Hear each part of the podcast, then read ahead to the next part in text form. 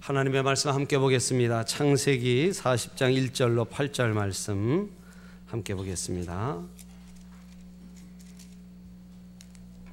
구약 성경 창세기 40장 1절로 8절 말씀입니다. 자, 우리 1절로 8절까지 교독하겠습니다. 그 후에 애굽 왕의 술 맡은 자와 떡 굽는 자가 그들의 주인 애굽 왕에게 범죄한지라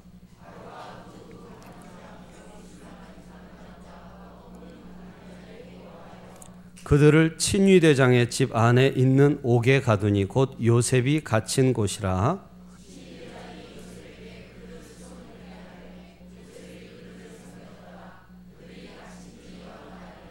옥에 갇힌 애굽 왕의 술 맡은 자와 떡 굽는 자 두 사람이 하룻밤에 꿈을 꾸니 각기 그 내용이 다르더라.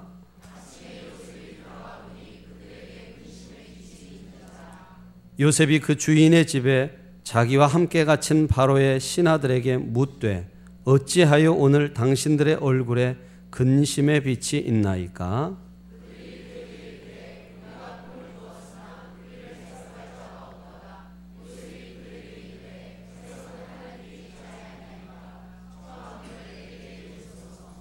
아멘.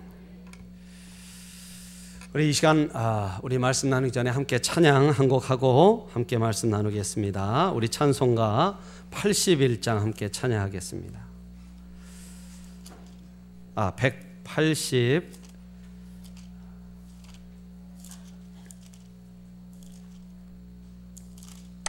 180장 찬양하겠습니다.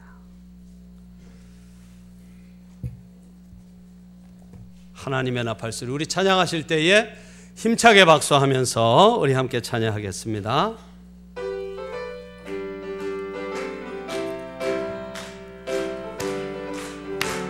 하나님의 나팔 소리 하나님의 나팔 소리 전지 진동할 때에 예수 영광 중에 구름 타시고 천사들을 세계 만국 모든 곳에 보내 구원받은 성도들을 모 나 밟을 때, 나 밟을 때 나의 이름, 나 밟을 때 나의 이름, 나 밟을 때 나의 이름, 부를 때에 잔치 차며 무덤 속에 무덤 속에 잠자는 자 그때 다시 일어나 영화로운 부활 승리 오들이 주의 택한 모든 성도 구름 타고 올라가 공중에서 주의 얼굴 뵈나 밟을 때 나 밟을 때 나의 이름 나 밟을 때 나의 이름 나 밟을 때 나의 이름. 부를 때에 잔치 참여하게 내 주님 다시 오실 날을 오실 날을 의리할 수 없으니 항상 기도하고 깨어 있어서 기쁨으로 보좌 앞에 우리 나가서도록 그때까지 참고 기다리. 나 밟을 때, 때 나의 이나 밟을 때 나의 일나 밟을 때 나의 이름 부를 때에 잔치 1절만 다시 합니다 하나님의 하나님의 나팔 소리 전지 진동할 때에 예수 영광 중에 구름 타시고 천사들을 세계 만국 모든 곳에 보내요.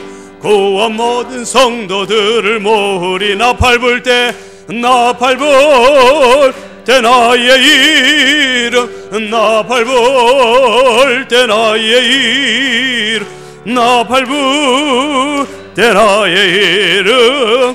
부를 때에 잔치 차며 나 밟을 때 나의 이름 나 밟을 때 나의 이름 나 밟을 때 나의 이름 나 밟을 때 나의 이름 부를 때에 잔치 참여하겠네 할렐루야 할렐루야 말씀의 은혜가 여러분 심령에 넘치시기를 축복합니다 예. 우리 함께 나눈 어, 창세기 40장 1절 8절 1절로 8절 말씀 가지고 새로운 새해가 되기 위하여라는 제목으로 잠시 말씀의 은혜를 나누고 싶 아, 나누겠습니다.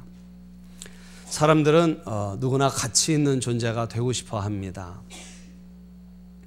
아, 그래서 가치를 높여줄 좋은 출신 또 좋은 신분을 부러워합니다.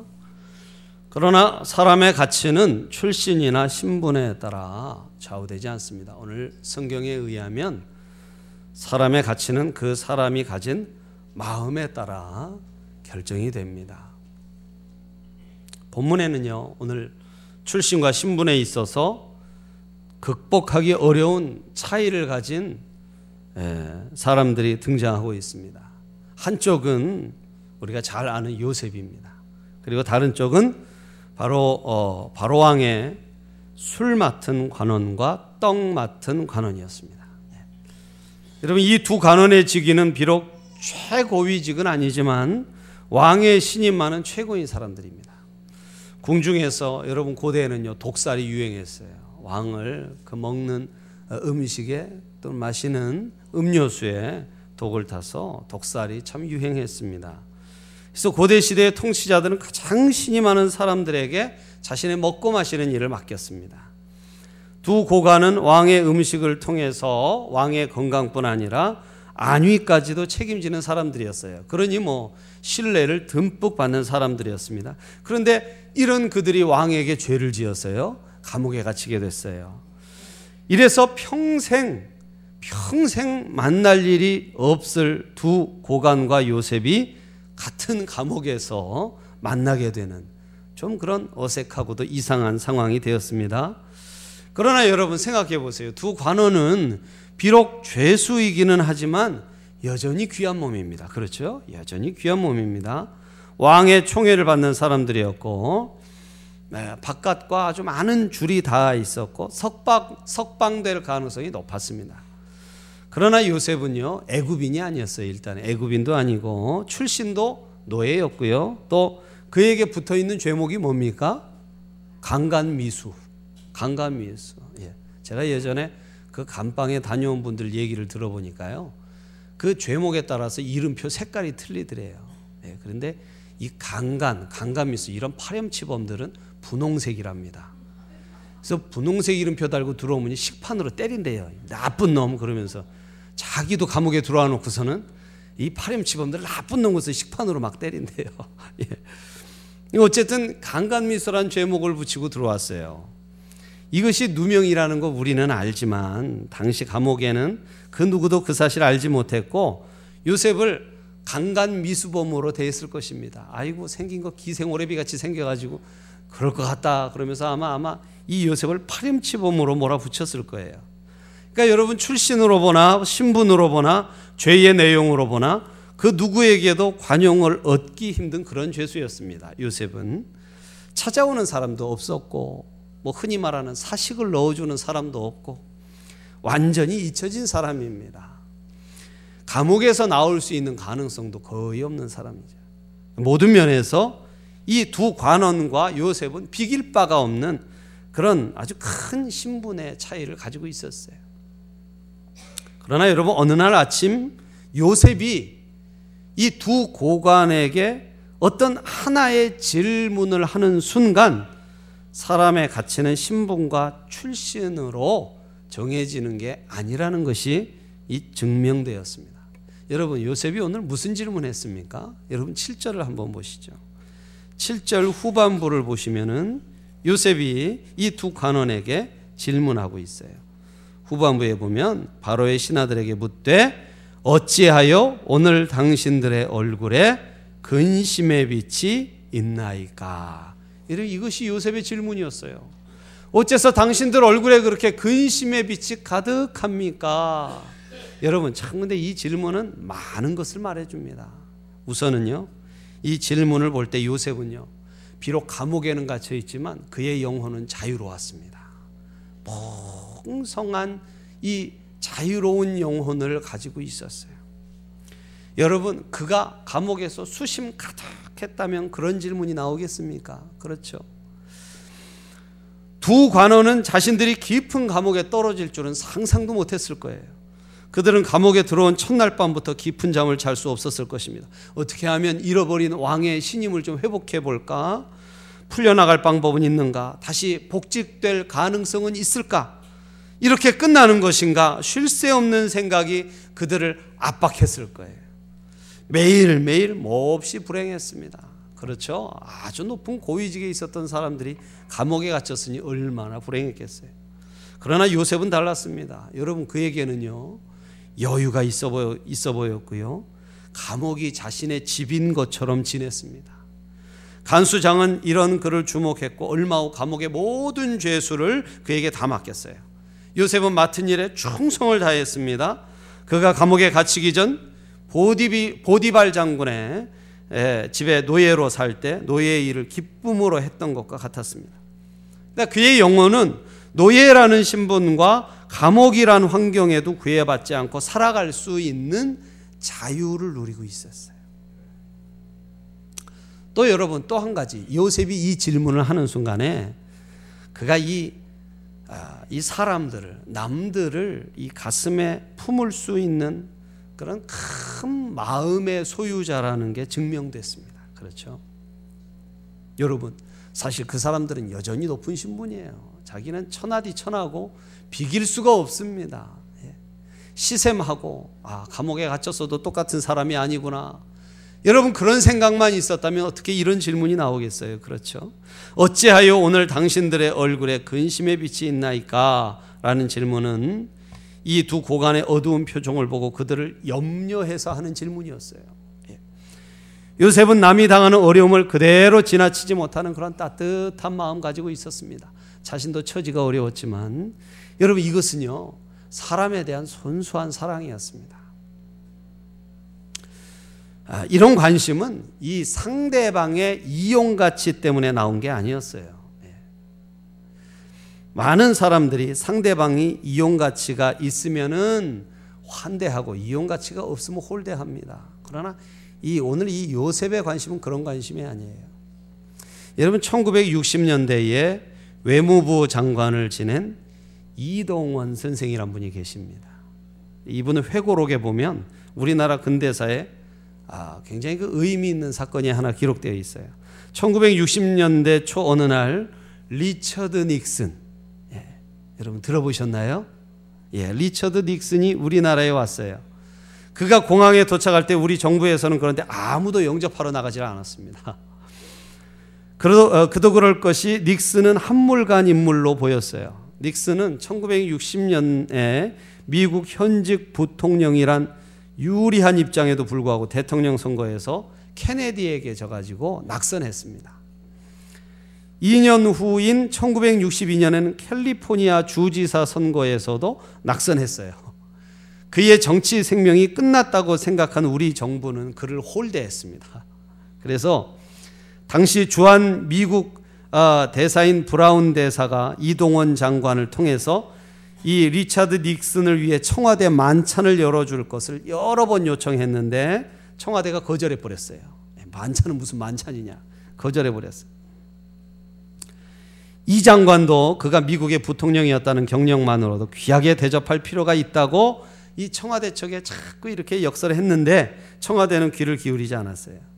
단지 잠시의 대통령 면담만 이루어졌을 뿐입니다. 닉슨이 초라하게 한국을 떠나기 전날 밤에 이 브라운 대사는 미 대사관에서 만찬을 열고 한국의 장관을 다 또 초대했습니다. 초대했는데 이동원 장관 한 사람만 참석했어요. 아무도 참석을 안 해버렸어요. 닉슨이 아주 섭섭한 마음으로 한국을 떠나간 거예요. 예. 뭐 그냥 그 당시 1960년대 한국이면은요 얼마나 쓸쓸했습니까? 근데 그 나라 가서도 홀대 받고 떠나니까요 얼마나 마음이 착잡했겠어요. 그러나 이렇게 상대의 이용 가치를 보고 대한 결과는 아주 매서웠습니다. 이 정치 생명이 끝난 것처럼 보였던 닉슨은 모든 사람의 예상을 뒤엎고 1968년 미국 대통령에 당선이 됐어요. 그래서 1969년 1월 제 37대 미국 대통령으로 취임했습니다. 그리고 취임 6개월 후 괌에서 발표한 닉슨 독트린의 핵심 내용이 뭐였냐면 주한미군 철수였어요. 주한미군 다 철수해라. 가장 당황한 사람이 누구였겠습니까? 예, 우리 그때 박정희 대통령과 청와대 참모들이었죠. 청와대는 이 닉슨과의 정상회담을 수없이 요청했지만요, 다 거절당했어요. 계속 거절당했습니다. 후에 박정희 대통령은 백악관도 아니고요, 세크라멘토라는 도시로 가서 한 호텔에서 겨우 닉슨을 만났습니다. 근데 닉슨이요, 호텔 입구에도 안 나왔대요. 호텔 입구에도 안 나오고 방 안에 앉아서 박 대통령을 맞이했습니다. 그날 저녁 만찬에는 국무장관 외에 다른 강요는 아무도 안 왔어요. 일국의 대통령이 왔는데. 더구나 치명적인 것은 애걸하듯 이루어진 회담에 아무 열매도 없었습니다. 박 대통령의 애원에도 불구하고 1971년 3월 27일 미 제7사단이 24년간의 한국 주둔을 끝내고 철수했어요. 상대의 이용 가치라는 측면에서 대할 때 오는 아주 불편하고 어, 불편한 결과였습니다. 아마도 이때부터 이 박 대통령이 자주 국방의 필요성을 어, 절감했을 것이라고 생각이 됩니다. 여러분 그러나 요셉은 달랐습니다. 만약 요셉이 두 고관을 이용 가치란 측면에서 그렇죠 고관이니까요 줄이 다 있으면 얼마나 유리한 게 많겠어요. 이용 가치란 측면에서 보았다면 죄를 짓고 감옥에 갇힌 이들에게 관심을 가질 필요가 아, 아, 있었을 것입니다. 그러나 그는 두 고 간의 이용 가치를 보고 접근한 게 아니었어요. 그들은 순수한 사랑으로 그를 염려했습니다. 후에 술 맡은 관원이 석방될 때 자신을 기억해 달라고 부탁했지만 본문 7절의 질문을 할 때는 그가 석방될 것을 전혀 예상하지 못했어요. 예. 순수한 동기에서 우러난 사랑이었습니다. 더구나 놀라운 것은 앞에서도 말씀드린 것처럼 두 고관보다 훨씬 어렵고 비참한 형편에 있어 남 걱정할 상황이 아니었음에도 불구하고 요셉은 자신보다 형편이 좋은 그들을 불쌍히 여겼어요. 예. 이것이 바로 요셉의 영혼이 참 한없이 넓고 비록 감옥에 있었지만 자유로움 속에 있었다는 것을 보여줍니다. 예, 보잘것없는 노예였지만 이 죄수의 가슴이 두 고관의 가슴보다, 가슴보다 넓고 깊었습니다. 예. 여러분 그렇다면 여러분 요셉이 본래부터 이런 사람이었을까요? 처음부터 요셉이 이런 사람이었을까요? 여러분 그렇지 않습니다. 오히려 반대였어요. 여러분 창세기 37장은 요셉이 어떤 사람이었는가를 우리에게 잘 보여주는데요. 여러분 요셉에게는 형제가 많았습니다. 그렇죠? 형제가 몇 명이었죠? 요셉의 형제들이 예, 11명. 요셉까지 하면 12명입니다. 예, 여러분 여러 형제가 함께 자라면서 서로 부딪힌 경험들이 있으시죠? 그렇죠? 예. 예전에 한 교육학자가 나와서 아이들 기르는 문제에 대해서 얘기를 하는 데 자기가 여섯 형제였대요. 생선이 한 마리 올라온답니다. 예. 한번 생선 눈가를 빼먹으려고 제일 먼저 젓가락을 들이댔다가 그냥 어머니가 주걱으로 머리를 때려가지고 상처가 아직도 여기 있대. 식구는 많은데 먹을 건 적고 얼마나 아웅다웅 그리고 부모의 사랑을 서로 받으려고 얼마나 형제들이 서로 싸우는지 모릅니다. 여러분 열두 형제예요. 요셉의 경우 아버지의 사랑 쟁취하기 위한 경쟁이 정말 치열했을 겁니다. 예. 그는 그는 열두 형제들 중 열한 번째로 출생했어요. 그는 아버지 야곱이 늙어서 나왔기 때문에 아버지의 사랑을 많이 받는 자리에 있었습니다. 그래서 창세기 37장 3절은 이래요. 요셉은 노년에 얻은 아들이므로 이스라엘이 여러 아들들보다 그를 더 사랑함으로라고 했습니다.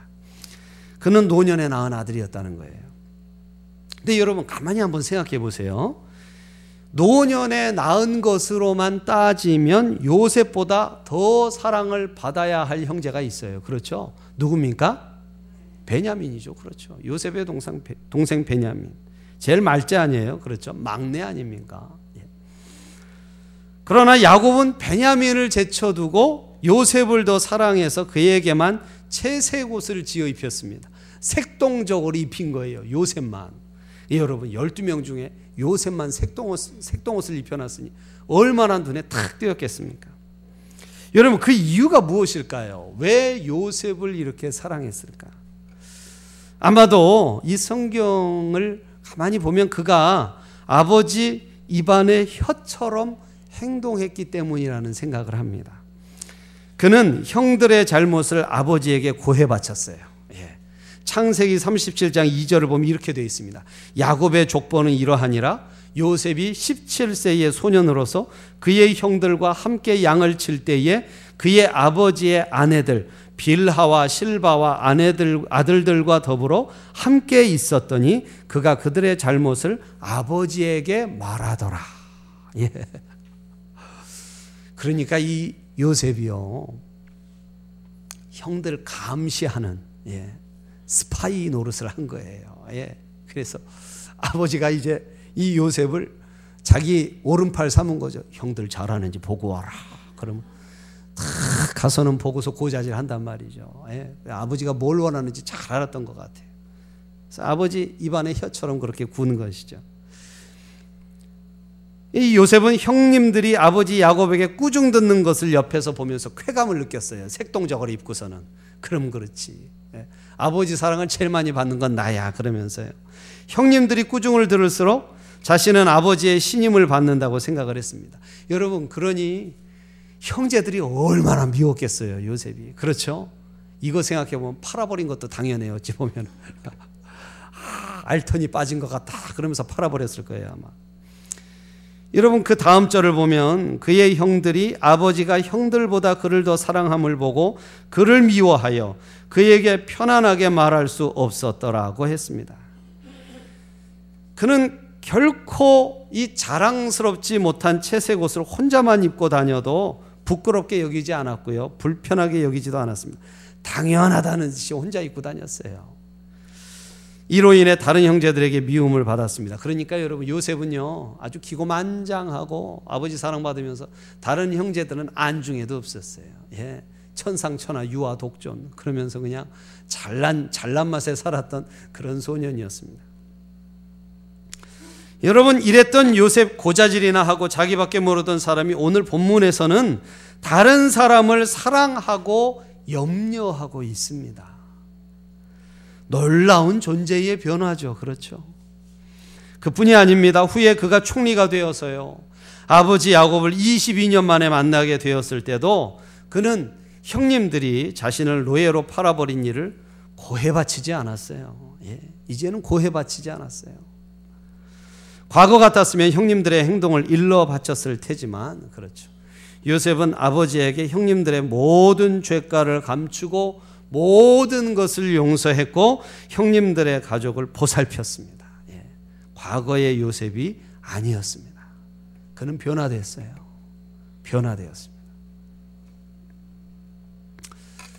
사랑하는 성도 여러분, 세상을 살아가면서 맛보는 정말 참된 기쁨 중에 하나는 사람이 좋은 방향으로 변화되는 모습을 지켜보는 것입니다. 그렇죠. 네. 사람이 좋은 방향으로 변화되는 것을 지켜보는 것처럼 정말로 행복하고 기쁜 일은 없습니다. 요셉은 새 사람이 됐어요. 여러분, 그러나 많은 경우 대개의 사람들은 자신이 변화되는 데는 관심이 없고 환경이 변화되길 기다리는 그런 우를 범하며 삽니다. 자신이 변할 생각은 하지 않고 환경만 탓하는 사람의 모습을 보여주는 그런 이야기가 있어요. 어느 축제에 참가한 한 남자가 이, 이 점쟁이가 텐트 안에서 점을 치고 있는 걸 보고요. 텐트 안에 들어가 점을 칩니다. 돈을 지불하고요. 손금을 보아달라고 딱 그는 손금을 봐달라고 이 점쟁이가 그러는 거지. 야, 많은 것이 보입니다. 그러는 거예요. 어떤 것이 보입니까? 그러니까 당신은 45살이 될 때까지 가난하고 불행할 겁니다. 그러는 거예요. 아, 이대, 이런 대답을 들으니까 이 사람이 의기소침해지잖아요. 그렇죠. 그 남자가 잠시 후에 또 물었습니다. 그 후에는 어떻게 될 것 같습니까? 이제 다른 대답을 기대하는 거죠. 그렇죠? 45살 때까지는 가난하니까 그 후로는 좀 뭐 대박, 예?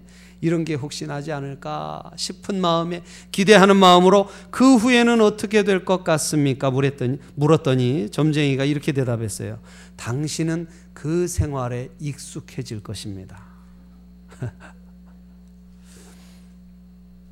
러시아의 문호였던 톨스토이는 모든 사람들이 세상을 바꾸겠다고 생각하지만 어느 누구도 자기 자신을 바꿀 생각은 하지 않는다. 그렇게 말한 바가 있습니다. 자신이 변화될 생각은 하지 않고 우연히 팔자가 좋아서 어떻게 하다 보니 재수가 좋아서 출세할 것을 기대하는 것은 여러분 잘못된 생각이죠. 여러분 자신이 바뀌지 않으면 그러한 삶에 적응하고 그저 그렇게 살다가 끝날 것입니다. 여러분 중요한 것은요. 우리가 바뀌는 것이죠. 우리가 바뀌는 것입니다. 2013년이 새로운 새해가 되어야 합니다. 아멘. 아멘. 어떻게 새로운 새해가 될까요? 저와 여러분이 새로워져야 할 줄로 믿습니다. 그래야 새로운 새해 돼요. 사람이 그대로인데 세월이 바뀔 리가 없습니다. 여러분, 중요한 것은 우리가 바뀌는 것입니다. 이것이 기독교 복음의 위대한 이야기예요. 하나님께서는 우리가 옛사람의 모습을 벗고 새 사람이 되어야 한다고 말씀하셨습니다. 에베소서 4장 22절로 24절을 제가 봉독해 드릴게요. 너희는 유혹의 욕심을 따라 썩어져 가는 구습을 따르는 옛사람을 벗어버리고 오직 너희의 심령이 새롭게 되어 하나님을 따라 의와 진리의 거룩함으로 지으심을 받은 새 사람을 입으라. 할렐루야. 새 사람이 되어 새 마음을 가지는 것이야말로 새해를 만드는 방법입니다. 놀라운 축복입니다. 예수님께서 세상에 오신 목적은요, 무엇입니까, 여러분? 죄인인 우리를 변화시켜서 하나님의 자녀가 되게 하시려는 것이죠.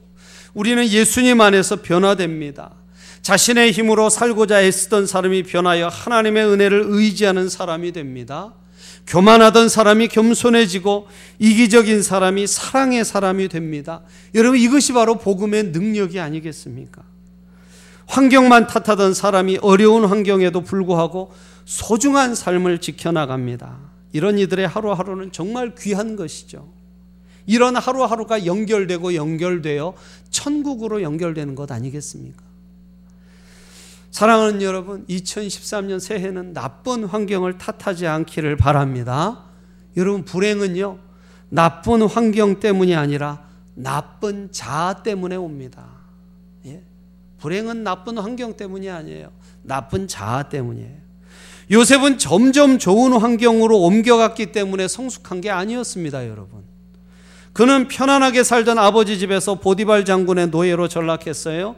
후에는 노예에서 죄수로 더 떨어졌습니다. 그러나 그는 이 과정을 통해서 새 사람이 되었어요. 좋은 환경이 좋은 사람을 만들 것이라는 생각은 너무나 단순한 생각입니다. 여러분 그렇지 않습니다. 오히려 좋은 사람으로 바뀜으로써 나쁜 환경도 좋은 환경이 될 수 있는 것입니다. 할렐루야. 할렐루야. 그래서 여러분 우리 새해 벽두에 이 소원을 우리 마음 가득히 품었으면 좋겠어요. 하나님, 저를 변화시켜 주세요. 제가 변화되기 원합니다. 이제는 뭔가 변화되고 새로운 인생을 살기를 원합니다. 여러분, 이런 소원이 여러분 심령에 가득 차기를 축복합니다. 우리 자신이 바뀌면요, 2013년이 바뀔 거예요. 놀라운 축복의 한 해로. 할렐루야, 할렐루야. 최근에 프랑스의 소설가 빅토르 위고가 1862년에 발표한 장편 소설인 레 미제라블이 다시 영화로 만들어져 화제가 되고 있습니다. 예, 제가 아, 이전번 설교에서도 한번 말씀드린 적이 있었는데 여러분 혹시 영화 좀 보셨나요? 예, 안 보셨나요? 예, 보셨죠? 어떤 분들 막두 번 보셨대요. 예, 예, 잘하셨습니다. 예, 안 보신 분들 계십니까? 예, 회개하시고 예, 좀 가서 보시고 문화생활도 좀 하세요. 영화가 참 멋있고 괜찮습니다. 예. 강렬한 영상과 노래가 압권입니다. 여러분 뮤지컬 볼로 보러 가려면 돈 많이 들잖아요. 그죠? 근데 영화를 뮤지컬로 만들었어요. 볼만합니다. 그 중에 노래 못하는 사람도 나와서 조금 그런데 대부분 노래 잘하고 참 멋있는 영화예요. 이 작품은 변화되는 사람과 그렇지 않은 사람을 보여줍니다. 주인공 장발장은요 변하여 새 사람 됐잖아요. 그는 본래 조카들을 위해 빵 한 조각을 훔친 죄로 5년형 선고받고요. 복역하다가 네 번의 탈옥 시도로 형이 늘어가지고 무려 19년을 감옥에 살게 됩니다. 그의 가슴은 세상에 대한 증오로 가득했어요. 왜 그렇지 않겠어요? 그러나 은초대를 훔친 그를 감싸주는 주교의 사랑에 감화되어서 그는 시장으로 신분도 변하고 사람도 변화되었습니다. 여러분 그 신부의 사랑을 받고 나는 이제 어떻게 살아야 되는가? 나는 이제 누구인가? 그렇게 혼자서 독백하며 노래하는 장면이 나오는데 굉장히 감동적이에요. 그 순간 그는 변화돼요. 아니, 변화되기로 마음 먹어요. 변화되기로 마음 먹습니다. 그래서 죄수의 신분이요. 존경받는 시장이 돼요. 예? 존경받는 시장. 나중에 자신이 장발장이라고 밝히는데도 사람들이 믿지를 않아요. 어떻게 저 훌륭한 사람이 죄수란 말이냐? 믿지를 않습니다. 세상은 여전히 부조리하고 악하지만 그러나 사랑으로 살아볼 만한 세상으로 바라보게 되었습니다. 그래서 한 불쌍한 창녀를 주인공이죠. 판팅이라는 여인을 불쌍히 여기고 그녀의 딸인 코제트를 위해서 자신의 모든 것을 바치는 그런 삶을 살아가죠. 그러나 자베르 경감은요 처음부터 마지막까지 변하지 않습니다. 변하지 않아요. 그는 여전히 세상은 죄악으로 가득하고 범죄자는 처벌을 받아야 하며 자신은 그들을 잡아들일 사명이 있다고 믿습니다. 예.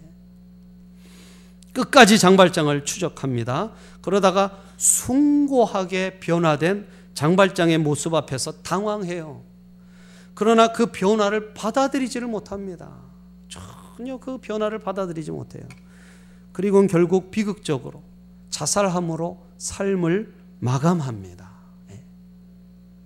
여러분 이 영화 이 소설의 제목이 레미저라블인데요. 이게 불어로 불쌍한 사람들 또는 비참한 사람들. 마치 장발장이 불쌍한 사람처럼 보이지만 진짜 불쌍한 사람은 이 자베르 경감이에요. 참 이 제목이 많은 것을 말해준다고 생각을 합니다. 사람들은 누구나 자신의 삶에 요셉이 총리가 되는 것과 같은 반전, 엄청난 축복이 있기를 기대합니다. 그러나 매우 중요한 요점이 있어요, 여러분. 그것은 하나님께서는요. 요셉이 세 사람이 된 후에 그를 애굽의 총리로 세우셨다는 거예요. 예. 먼저 좋은 사람으로 바꾼 후에 나중에 총리라는 자리가 주어졌다는 그 순서가 너무나 중요합니다. 우리는 언제나 그 순서가 반대로 되기를 간절히 바라고 기도합니다만 여러분 이 순서는 변함이 없습니다.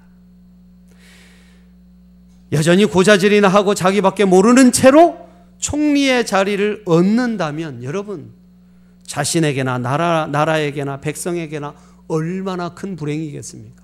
그렇죠. 사랑 여러분, 2014년 새해를 시작하면서 여러분 기억하시기를 바랍니다. 하나님께서는 먼저 새 사람이 되게 하신 후에 필요한 선물들을 주십니다. 먼저 너부터 변화되어라. 그 후에 내가 내게 복을 주겠다. 이것이 바로 하나님의 순서입니다. 여러분 이 순서는 영원히 바뀌지 않을 거예요. 우리가 그 순서에 맞춰야 돼요. 하나님께서는 밑 빠진 독에 축복의 물을 붓는 어리석은 방법을 택하지 않으십니다. 하나님께서는 먼저 독을 고치신 후에 축복으로 채우세요. 당연한 것 아니겠습니까? 축복으로 채워지기를 원하신다면 우리 자신이 변해야 합니다. 여러분 그러므로 2014년 한 해 여러분 총리가 되게 해주세요라는 기도를 이제 내려놓으세요. 총리가 되게 해주세요라는 기도를 내려놓으시고 포기하시고 그 대신 저를 변화시켜 주옵소서. 여러분 그것이 우리의 기도 제목이 되어야 할 줄로 믿습니다. 그 기도가 이루어지는 순간 우리가 기도하지 않았던 총리가 되는 기도도 모두 다 저절로 이루어지게 될 줄로 믿습니다. 할렐루야. 여러분 잘 아시는 글을 하나 마지막으로 읽어드리고 설교를 마치겠습니다. 젊은 시절에 나는 혁명가였고 하나님께 드리는 나의 기도는 이것이 전부였다. 주여 내가 세상을 개혁할 힘을 주소서. 중년에 이르러 한 사람의 영혼도 고쳐놓지 못한 채 내 반생이 흘렀음을 깨닫자 내 기도는 이렇게 달라졌다. 주여 나와 접촉하게 되는 모든 사람들을 변화시킬 은총을 주소서. 그저 가족과 친지들만이라도 만족하겠나이다. 이제 노인이 되어 죽을 날도 오늘 내일 하게 되고 보니 이제야 내가 얼마나 어리석었던가를 알게 되었다. 이제 나의 유일한 기도는 이것 하나이다. 주여 나 자신을 고칠 은총을 주소서. 사랑하는 여러분, 한 해 동안 예배 속에서, 말씀 속에서, 기도 속에서, 봉사와 헌신 속에서 하나님의 큰 은혜를 받으시고 새로운 존재로 우리가 변화될 수 있기를 기원합니다. 그래서 그래서 2013년이 우리에게 안겨준 어려운 환경에도 불구하고 진정으로 풍성하고 승리하고 형통하는 그런 아름다운 주의 백성의 삶, 하나님 자녀의 삶을 우리가 살아가게 되기를 예수님의 이름으로 축복합니다. 축복합니다. 기도하겠습니다.